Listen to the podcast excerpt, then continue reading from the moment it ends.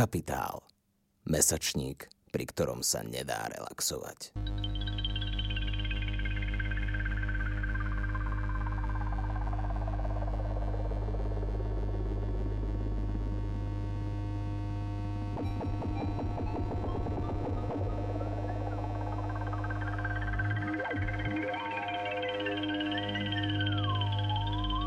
Hi there, and welcome to another episode of Climax. Today, uh, the topic that we are going to be talking about is ecofascism. But before we get into it, uh, there are a couple things that I would like to say. Uh, first of them is basically an apology, which I would like to say because uh, usually we try to produce at least one episode a month of this podcast. However, due to the pretty strict COVID uh, measures within the country, and also the reason that the climate care uprising was happening this month, and almost all the people who take part or help organizing and producing this podcast were part of the climate care uprising.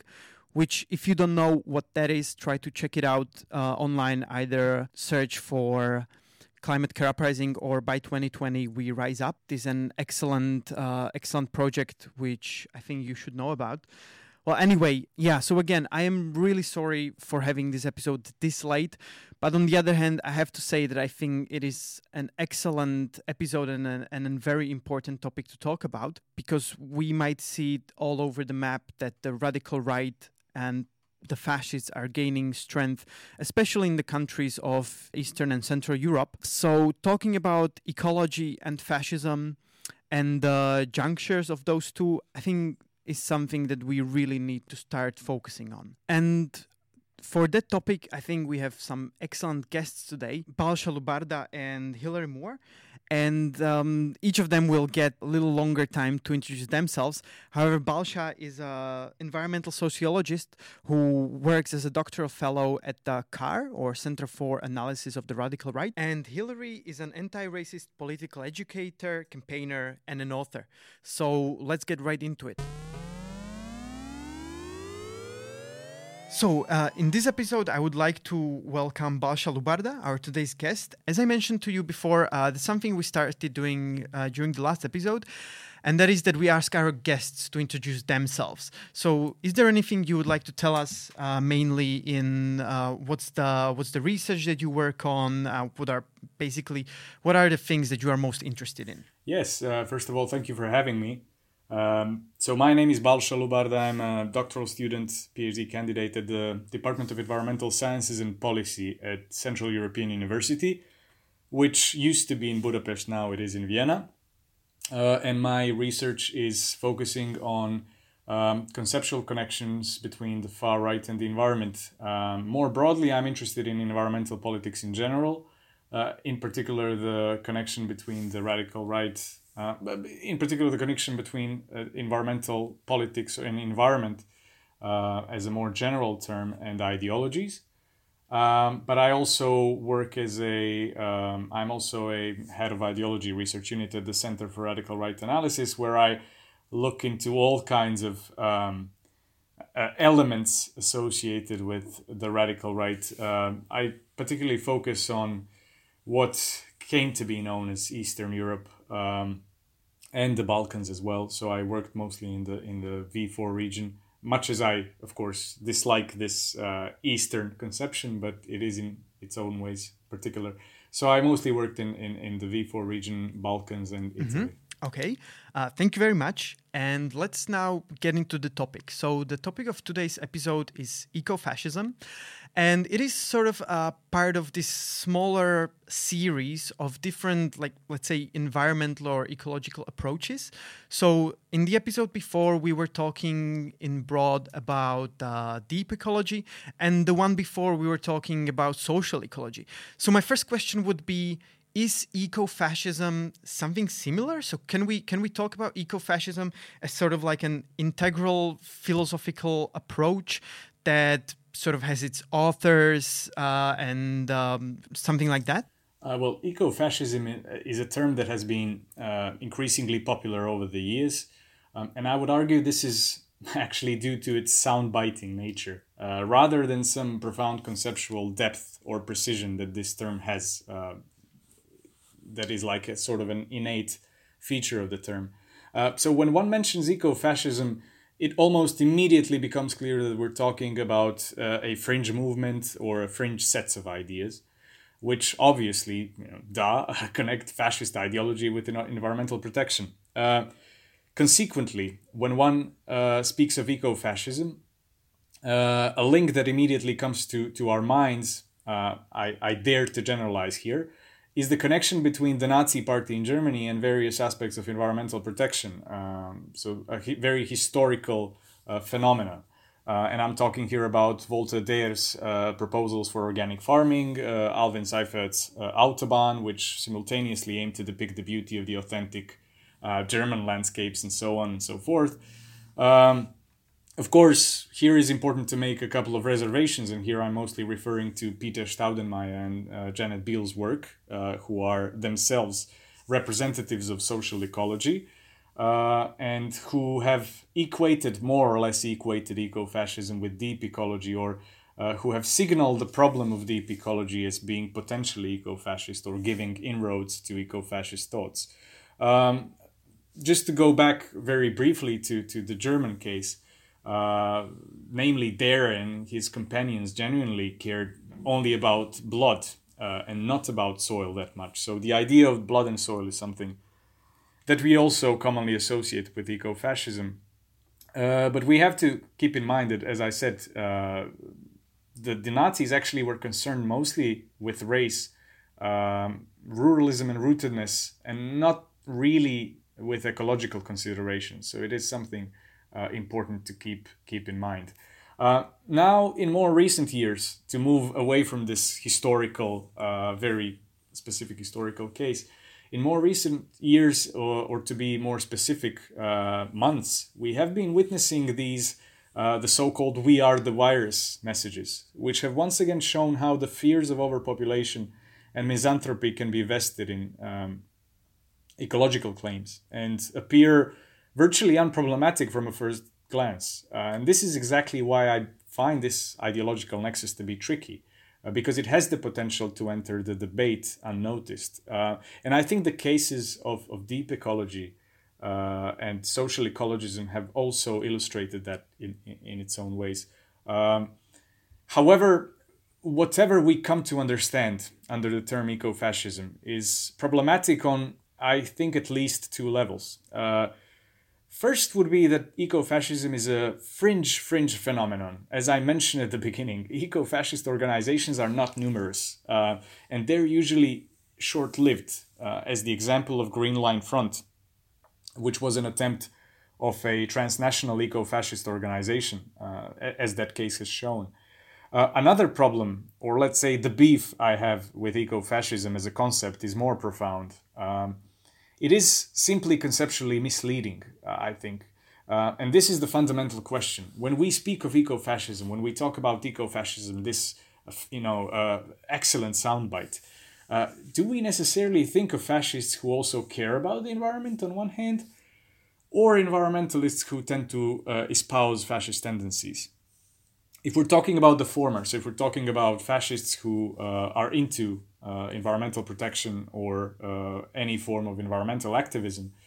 Um, the question is that I, I, I, just suggest that a much better conceptual alternative, uh, and I suggested that the name of that alternative would be far right ecologism, uh, because it clearly situates the, this ideological nexus. Another reason is that uh, far right ecologism derives its ideological content not only from fascism as an ideology, and here is where the knowledge of ideologies comes in handy uh, but from other thin or thick centered ideologies, such as conservatism, uh, nationalism, and even populism. Um, so, if we're talking about the latter, if we're talking about um, environmentalists who have the tendency to, uh, you know, spit out horrible ideas such as uh, "we are the virus" or you know, one-child policy or whatever, uh, then it is fine to use the term eco-fascism um, because it actually serves more as a slur uh, sort of a taunt, and it is intended to be offensive, and I have no problem with that. Um, so coming back with uh, to the relationship uh, of eco-fascism with deep ecology, I would not necessarily put a, an equation mark between the two.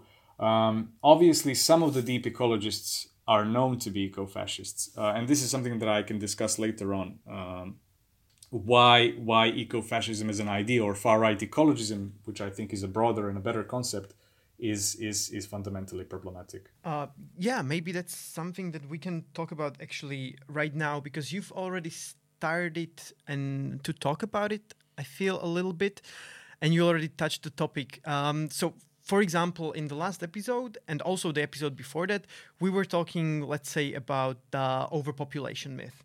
Or um, in the last episode, when we were talking about the deep ecology, we mentioned the name of Dave Foreman, uh, one of the representatives of the American Earth First, who was well known for his antisocial ideas. And exactly like the one you mentioned for example like we are the virus. And i think he was glorifying hiv as sort of like uh, nature's uh, self-preservation system and I think he was he was glorifying famine and stuff like that. Uh, could we consider these tactics or these talking points could we see them sort of as um, inroads, let's say, of ecofascism into mainstream ecology? And if so, what are the main ones that the ecofascists tend to use?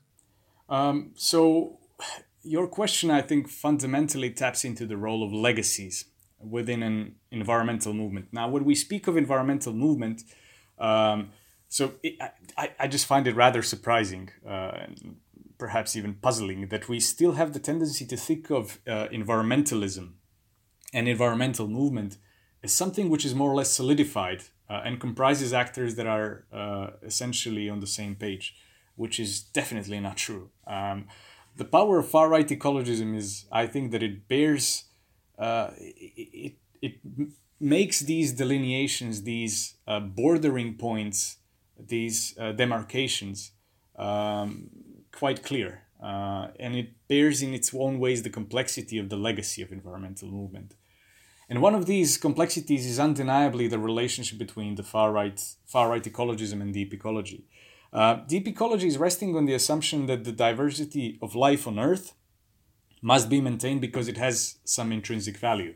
Um, this is obviously a rather ecocentric approach. Uh, and it is actually recognized by, of course, John Dryzek, who is one of the uh, world's uh, renowned, or perhaps one of the most uh, quoted uh, environmental theorists, who recognized uh, ecocentrism as a form of green radicalism. Uh, and this is interesting in its own ways, I think.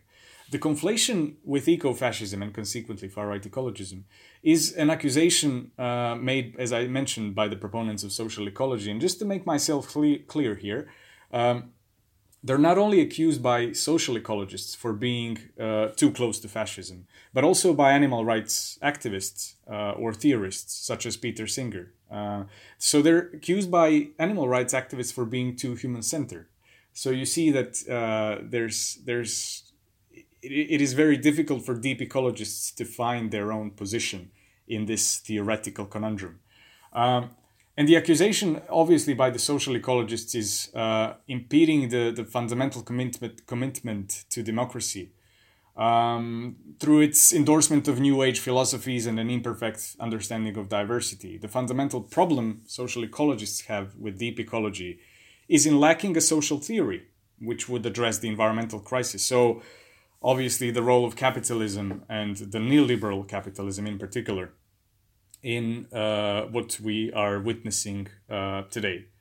Um, and that argument definitely uh, holds to a certain extent. The vague nature of deep ecology is potentially problematic, and uh, one of its note, just the fact that one of its notable proponents was Pentti Linkola, who is a Finnish eco-fascist, uh, is telling in its own ways. But I think that this ambiguity might, may as well be the strength of this movement uh, which does not come. So I'm talking about the deep ecologist movement, not eco-fascist, not to be uh, confused here uh, or or uh, misunderstood.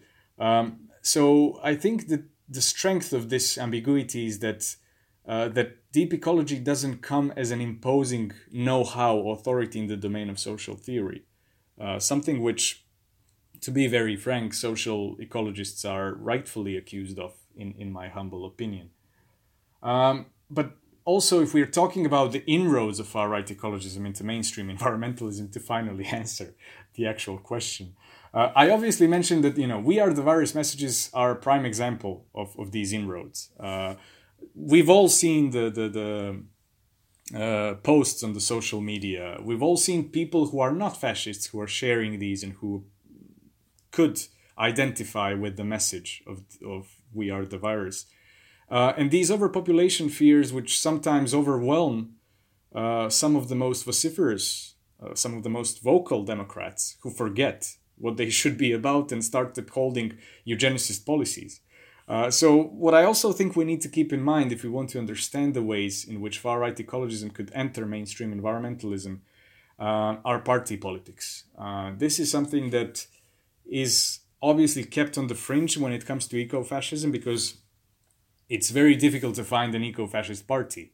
Uh, in the in the V4 region, we could find some interesting examples, but uh, what we are undeniably witnessing over the last 10 years, ever since I've started working on this subject, and it hasn't been a whole decade to be honest, but there is a growing engagement of the far right with these issues, uh, especially in Europe.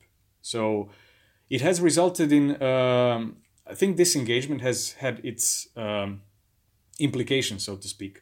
One is the diminishing of climate denialism. So uh, there is an increasing acceptance of the anthropogenic climate change among the far right. Second point, uh, what I've witnessed in my own research, are far right parties that are setting up their environmental wings or environmental sections, uh, green sections, however you wish to call them. And I think this is a very important finding because it indicates um, in, that far right parties have understood that environment and climate are important issues worth engaging with. Uh, and it's not only because environment bring, brings votes, it definitely does. That's undeniable now. And I even think that even in the V4 region, the Balkans, or wherever I conducted my research, uh, we could see that the younger people are uh, increasingly voting for parties because they have an elaborate ecological program. Uh, but another point here is aside from the votes, is that these parties realize that this is an issue that they already have something to say on. And this is something that, it, that we tend to forget. There is a very profound ideological link that they can revitalize and revive.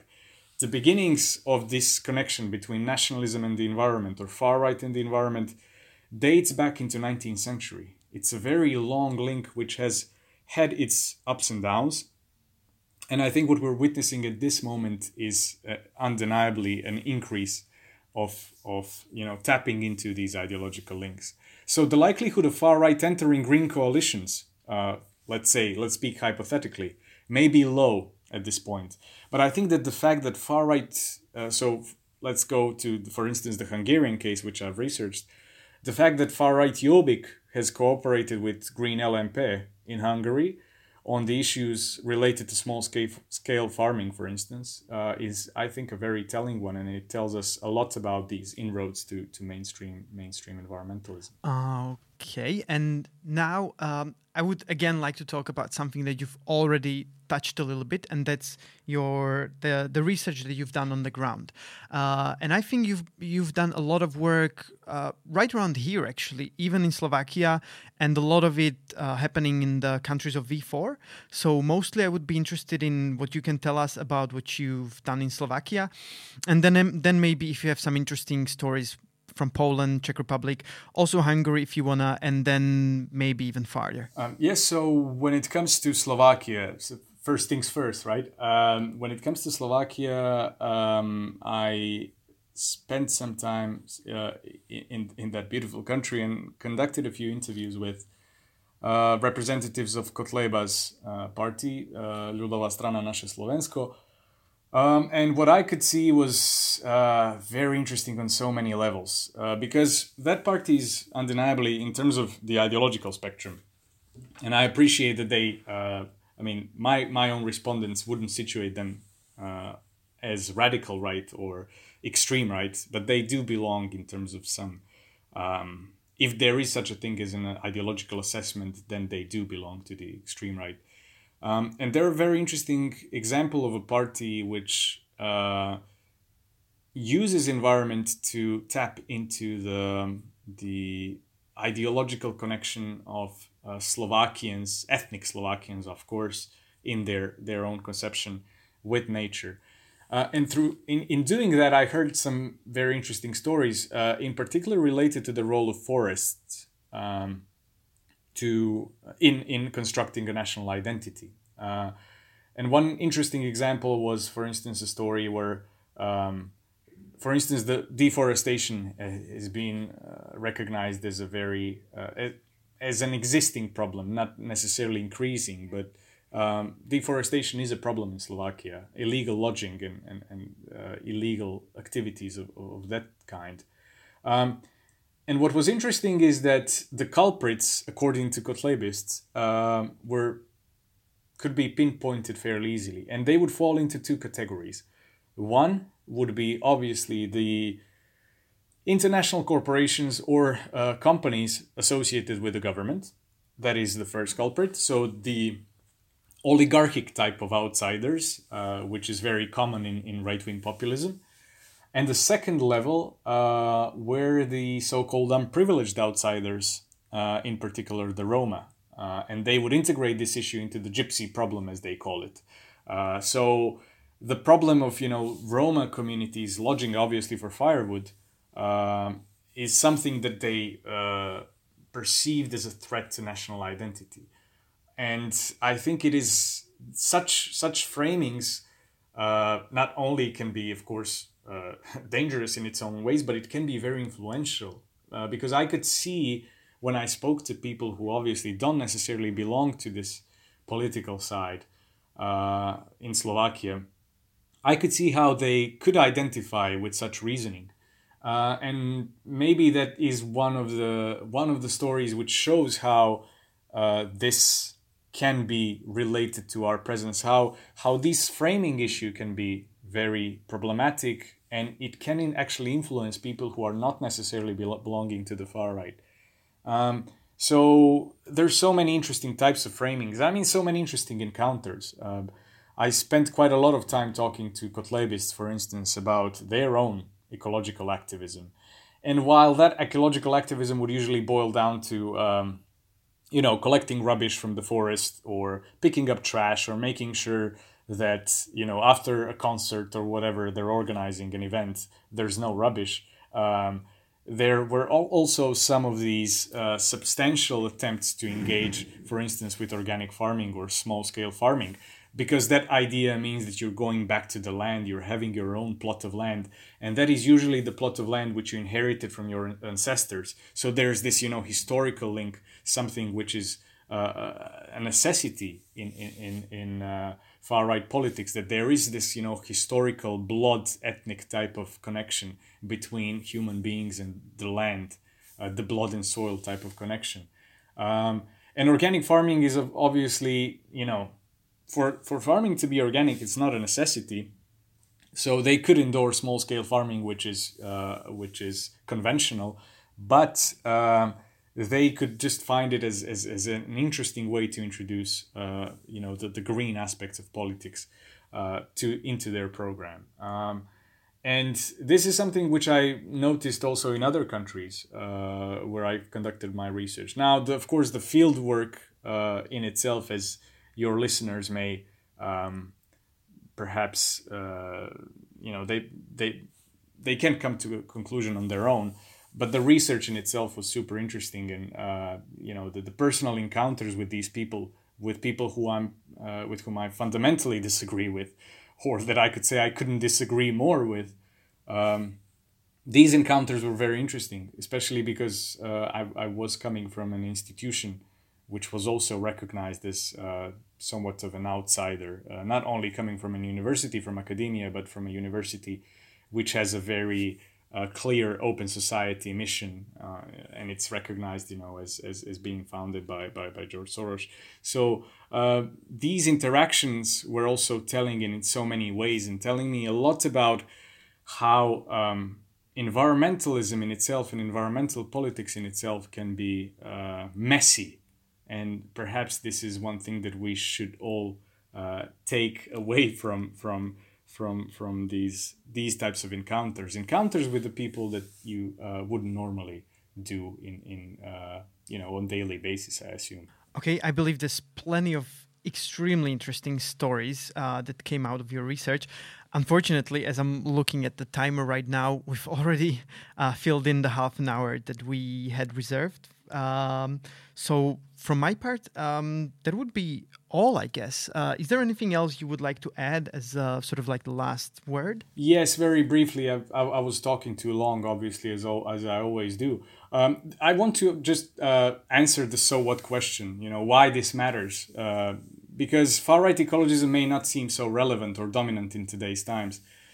Uh, but not only because of the increasing engagement of the far right, I don't think that it only matters because of this. Uh, it matters because we are seeing more and more climate change acceptance. By the same token, this relationship, I think, problematizes the relationship between democracy and environmentalism. So we should basically ask ourselves are we ready to work with fascists or with the far right or however you wish to call them, you know, whichever conceptual demarcation you tap into. Uh, are we willing to work with these people if we're talking about very specific, concrete environmental problems? Are we wor- willing to be on the same side with them? Uh, because the question of environmentalism, unlike the question of democracy, is not necessarily about procedures, but rather about substantive outcomes, as, as James Wong has actually noted once. And I think this is why environmentalism and environmental politics um, have always been incorporated through extra institutional measures. Um, quite often, uh, the care for the environment is perceived as something non ideological, as something that is not related to any position on the ideological spectrum, which allows for all kinds of fundamentally, again, I'm using this word too often, fundamentally problematic. But I think this is fundamentally problematic uh, because we have so many uh, problematic solutions to arise as valid and legitimate. Uh, you know, green gentrification and environmental racism are quite often occurring behind these pro green policies. Uh, the polluter pays principle, which doesn't take into account the structural injustices of, of the society we live in. Uh, the daringly Promethean belief in, in technocracy. Uh, you know, technology will solve everything, and you know, the expert type of people will solve all these problems. Overpopulation fears, we are the virus, and so on and so forth. These are all the types of messages which are environmentalist, but we have to question them and we have to sort of uh, be uh, attentive to these because it is exactly what far right has recognized and what they're sort of uh, battling against in their own activism. Um, and yeah, that is the, the, the very final point I wanted to make. Uh, I think it's an excellent point. And to be honest, uh, I, I couldn't agree more. And to be honest, we already have a couple of the couple of the ideas that you mentioned in our scope, and we want to um, we want to address them critically in the future. So so I think we have a lot a lot of a lot of uh, good ideas actually uh, from from this uh, from this interview as well. So thank you very much for accepting our invitation for today. Thank you for having me. Yeah, it was pleasure. So our next guest is Hilary Moore, uh, who has kindly accepted our invitation to the podcast. And the first question that I basically wanted to ask you is maybe if you could introduce yourself to our listeners. Thank you. Thank you for having me. Um, my name is Hilary Moore. I am from the US. I think what's useful to know is have been part of climate justice struggles in the states since around 2008, mostly around direct action campaigns, pressuring um, oil companies and oil refineries, and a little bit of mountaintop removal work.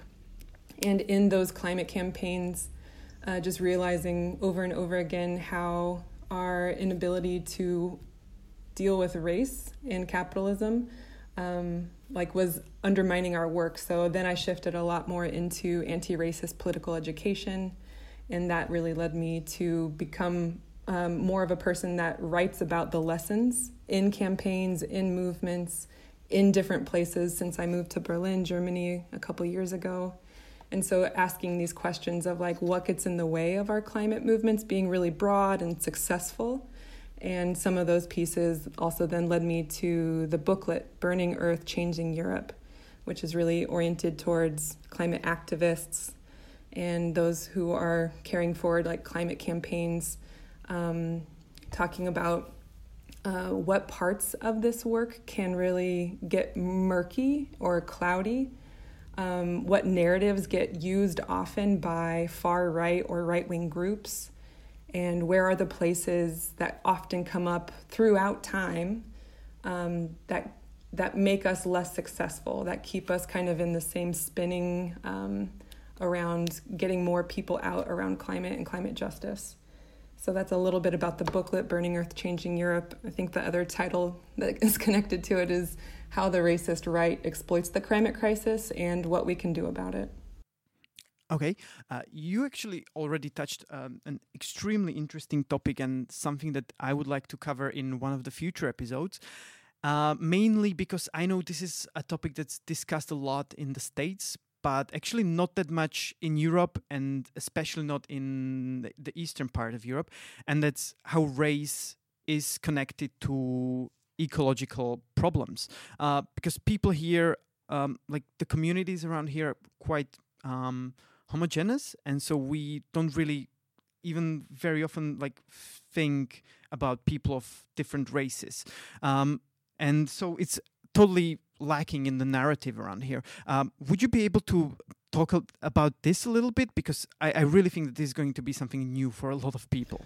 Absolutely. And what you just spoke to makes a lot of sense, right? It really depends on um, geography, it depends on history, it depends on context. So we should not expect one narrative to fit all of our, you know, justice struggles. So it really makes a lot of sense what you're talking about. And how I understand it, and especially from a US context, you know, there's a climate movement, which is tends to be more about like nonprofits and numbers and saving animals. And then there's a justice movement, which is more concerned with people, labor, lives, and economies that are extractive, extractive capitalism. And over the years, of course, these, you know, overlap and change and influence each other, absolutely, but very much kind of think about climate justice as a people's movement and not just for quote unquote nature. And I think what is useful about some things you can pull from it is like who gets hurt um, first, worst, and longest when it comes to climate change, where the impact's coming down. And I think an important piece too, and we all have different historical contexts for this is like how we got here. Usually, we can understand that in terms of you know colonialism, occupation, war. You know, wars are usually all, usually about resources and control, and those are same of the ideologies. Those are same of the worldviews that we can, I think, regardless of where you live, you know, connect to in terms of like what is the what's the worldview and the world order that got us in this situation that no longer serves, you know, emancipatory politics, uh, liberation, um, more choice, more freedom for more people, more inclusion. Um, so there's of course lots of ways to come to it, but when I think of justice or when I think of climate justice, it's very much, you know, who has been impacted first, worst, and longest by the systems of extraction, whether that's colonialism, capitalism, patriarchy, all the things get wrapped up in there. Mm-hmm. Uh, all right. Uh, now, um, there's one really interesting thought that Balsha mentioned at the end of our, our part of the interview. And that was that very often um, there is a narrative, like dominant narrative around that environmentalism and ecology should be or are like non ideological that they are nowhere and should be nowhere on the political spectrum. Uh, so, is this something that uh, that you would agree with, or do you think that the tactics um, that will, in the end, um, save like the environment and uh, will be able to able to um, save the living conditions in the, on the earth should be innately political? I mean, it's definitely an interesting point and something to be explored. So, for sure. Um, I, at least from my standpoint, I don't know how useful or relevant it is in like campaigns in the real world where people are making demands and trying to shift power. I don't know if we can call for a political ecology movement. And in fact, there have been previous moments, even in German Germany, where you know I think it's the Green Party when it was beginning had the phrase neither left nor right, just forward, or something along those lines. And so, like an apolitical environment, ecology, climate, whatever you want to call it, um, has been temp- attempted before. And I haven't done the research to know how successful that was or wasn't. But I do know that we live in a political world. And um, the degree of effort you would need to try to, to, to contain it, to contain environment in a politically neutral space, I think isn't really grounded in so much reality, uh, at least in how I understand it. But I think what Balsha is pointing to raises some really important pieces around, I mean, there is a fear or there is a concern, right, about how uncomfortable it is that right wing tendencies can come close to progressive and left environmental climate ecology movements. And I think that fear is justified and is worth paying attention to. But I think the more interesting piece, rather than stripping environment of politics, would be to understand that, um, like, right wing impulses and even some fascist expressions have always been a part of the movement ecosystem, right? So, environment, climate, ecology, it's always been a part of what we are contending with, the political ground that we're covering. And there are some movements who do have genuine concerns for the environment, you know, right wing movements. So it is a historical phenomenon. We can see that this moment with more right wing groups taking up climate issues as like a culmination of previous moments. Of course, some groups actually care about the environment, and some groups just use the environment to, you know, usher in some terrible shit, racist shit, xenophobic shit, anti Semitic shit. But I think what's important in the exploration, I think is more interesting, is exploring like why is why are these these overlaps and why are does it get messy and I think it has to do with the genuine question of like something is wrong with our natural world and something ought to be done. So clearly there we have different values and methods of where that leads us.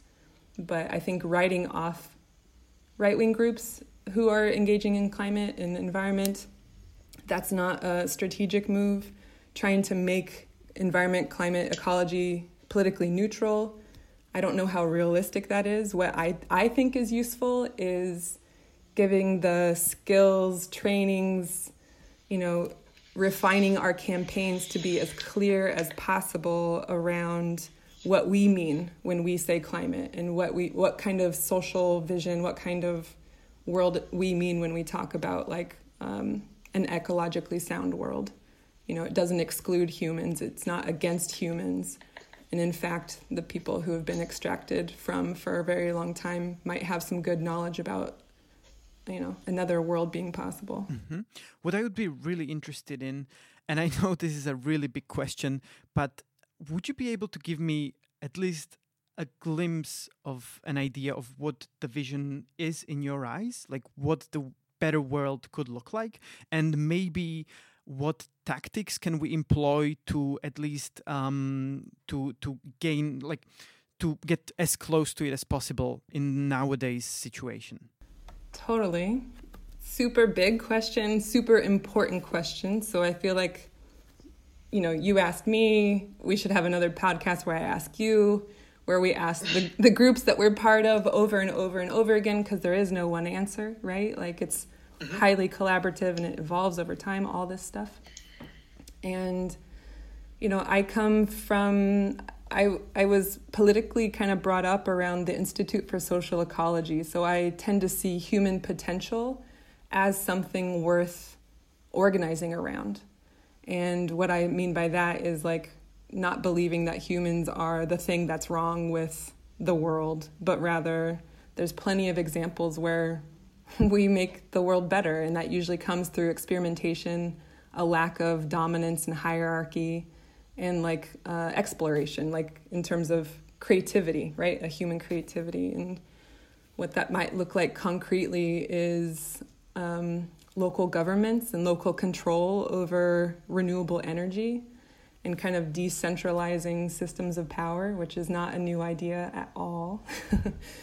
um, I also think that um, really developing a different value system and how we relate to each other and treat each other. And I think it absolutely has to do with how we, especially in Western societies or countries, have really accepted and kind of you know expand this idea of punishment and obedience and control and the ways that that just sucks not only the creative life from us but also limits the political possibilities. So where there are experiments in other kinds of economies or other kinds of um, yeah just a set of social relationships like how people treat each other like that gets that gets punished. That gets people get locked up right? And that gets really minimized and so finding like carving out enough political space where we can practice the kinds of values that we actually want to be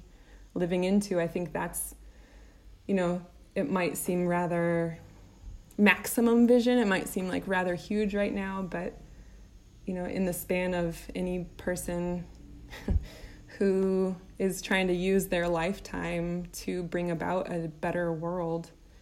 You know, it's those little experiments that keep us going, those re- strong relationships that we develop in our context, in our in, in connecting with people in other contexts.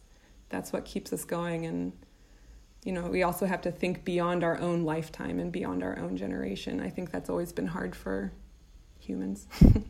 mm-hmm. Yeah, um, and another thing that comes to my mind is that you mentioned uh, like experiments of other economies. Uh, would you be able to give us some some um, some examples of, of such experiments around the, around the world, if, if any come to your mind? So something that we could maybe draw uh, an inspiration from. I mean, I my what comes to mind immediately is not anything, you know, in a vacuum or outside of capitalism as we know it for all of us who've only grown up in capitalism. You know, our imaginations are rather limited. Um, what I think of in particular are moments of disaster.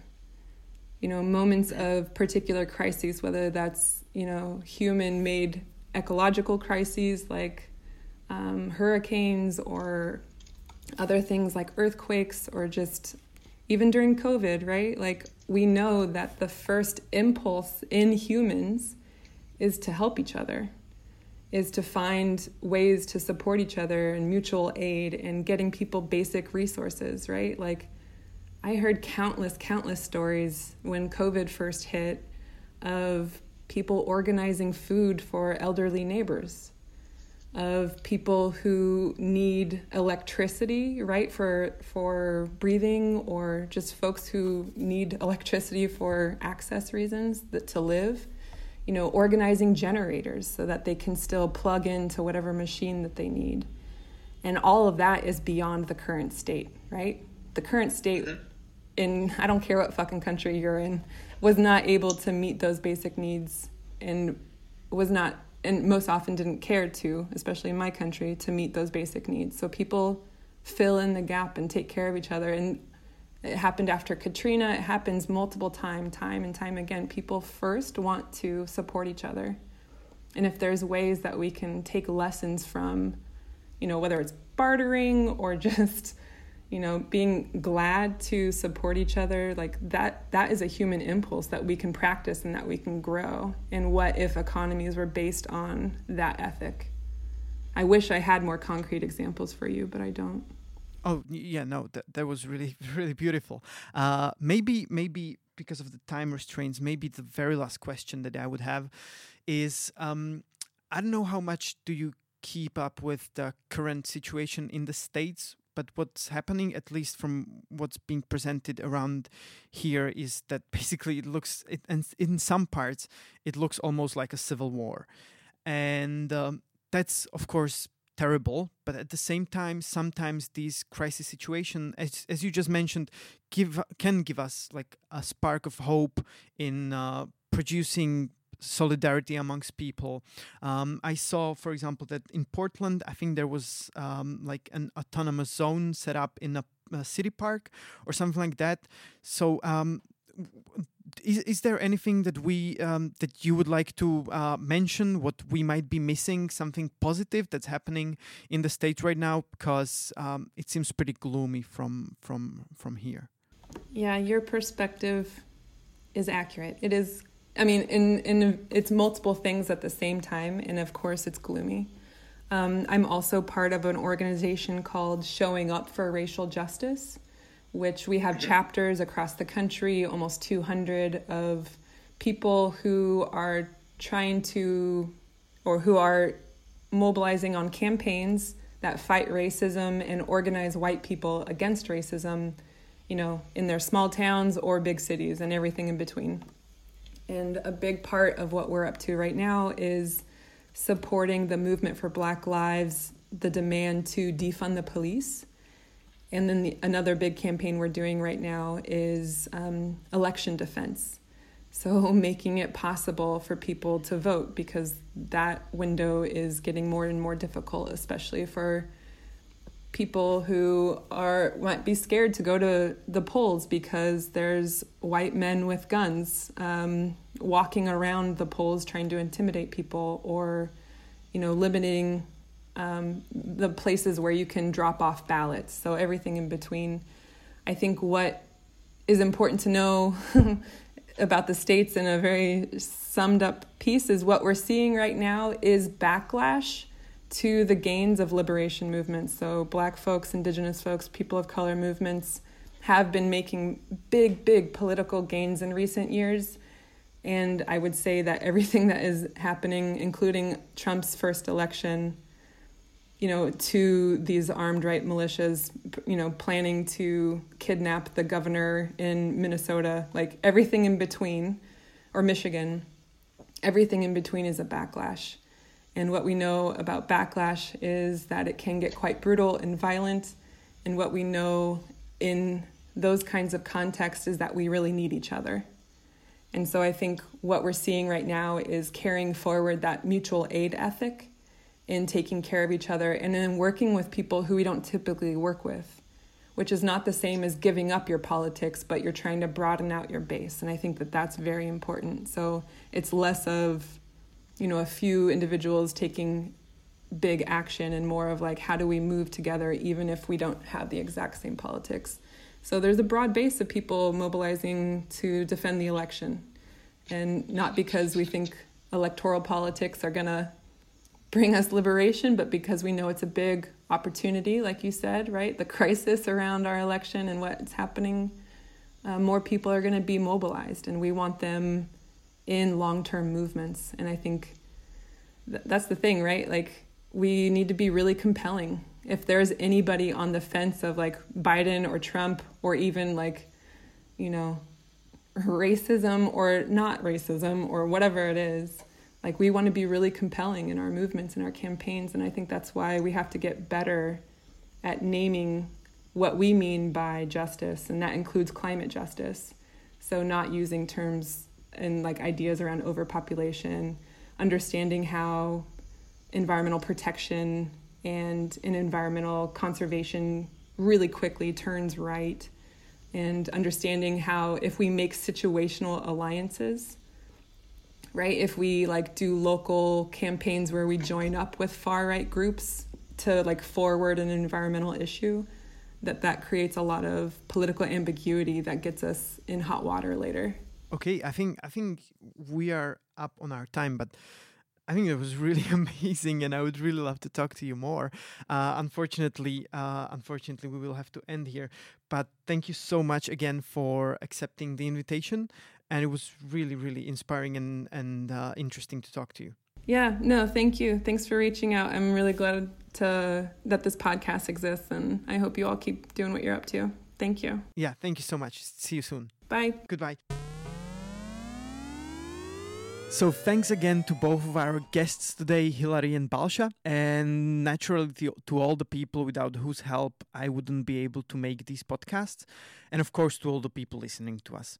Thank you again, and see you or hear you soon. Počúvali ste Capitalx, podcast angažovaného mesačníka Kapitál, ktorého vznik podporila Rosa Luxemburg Stiftung zo zastúpení v Českej republike a Fond na podporu umenia. Viac článkov nájdete na webovej stránke www.kapital.noviny.sk, kde nás môžete podporiť napríklad objednaním predplatného, za čo vám vopred ďakujeme.